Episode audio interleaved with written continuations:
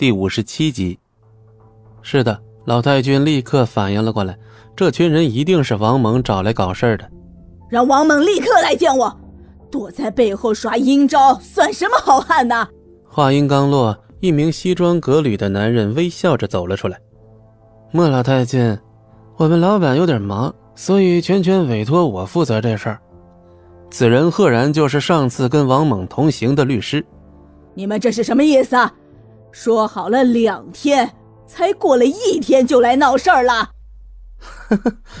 我们公司最近效益不佳，已经快发不出员工的薪水了。他们听说你们欠了钱，便自己就跑这儿来了。我们老板想拦也拦不住呀。老太君气得牙痒痒，任谁都听得出这只不过是个借口而已。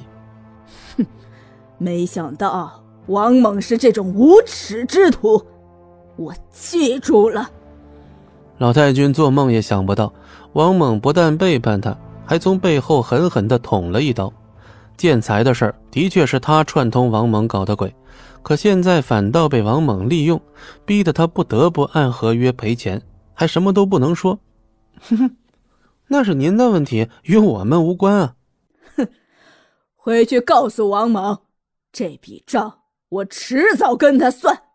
把事儿做的这么绝，到时候可别上门来求我。好的，一定把您的话带到。老太君冷笑了一声，只要墨家和天创的合作顺利进行，别说一个王猛，哪怕十个他也不会放在眼里。违约金我会让财务打到王猛的账上，现在可以让这些人离开了吗？我想他们可能需要亲眼看到您打这电话才能离开吧，否则我也没有能力强迫他们呢。尽管老太君憋了一肚子火，却只能照办。在亲眼目睹老太君打完这通电话后，闹事者们才心满意足的离开。奶奶。他们拍了我的视频，快让他们删了，否则我以后还怎么做人啊？把视频删掉。等钱到账了，我们自然会删。又不是什么大美女，我们还不稀罕呢。随后，他们也不管莫小军答不答应，径自离开了现场。我的宝贝儿子，让你受罪了。哼，这王猛欺人太甚，这笔账一定要好好的跟他算算，否则我莫家的脸面何在呀？没错，这笔账一定要好好跟他们算。我要那王猛去闹市区裸奔。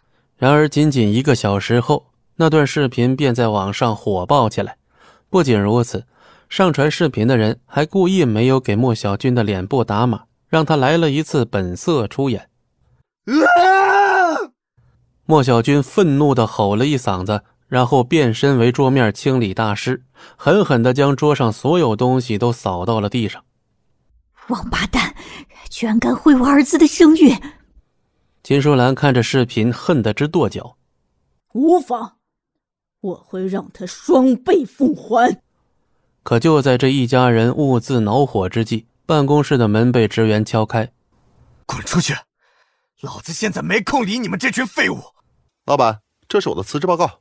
这名职员直截了当放下辞职报告，扭头就走，毫不拖泥带水，一副已经找好下家的模样。什么？辞职？哼，辞了就辞了，有什么大不了的？一群莫小鱼招的废物而已，我早都想开掉了。三条腿的猪不好找，两条腿的人还不满大街。老太君更是连眼皮都没抬一下，丝毫不在意一个员工离职。可是让他们没想到的是，所有员工都在门口排起了队，一个个进来递交辞职报告，而且走的都很干脆。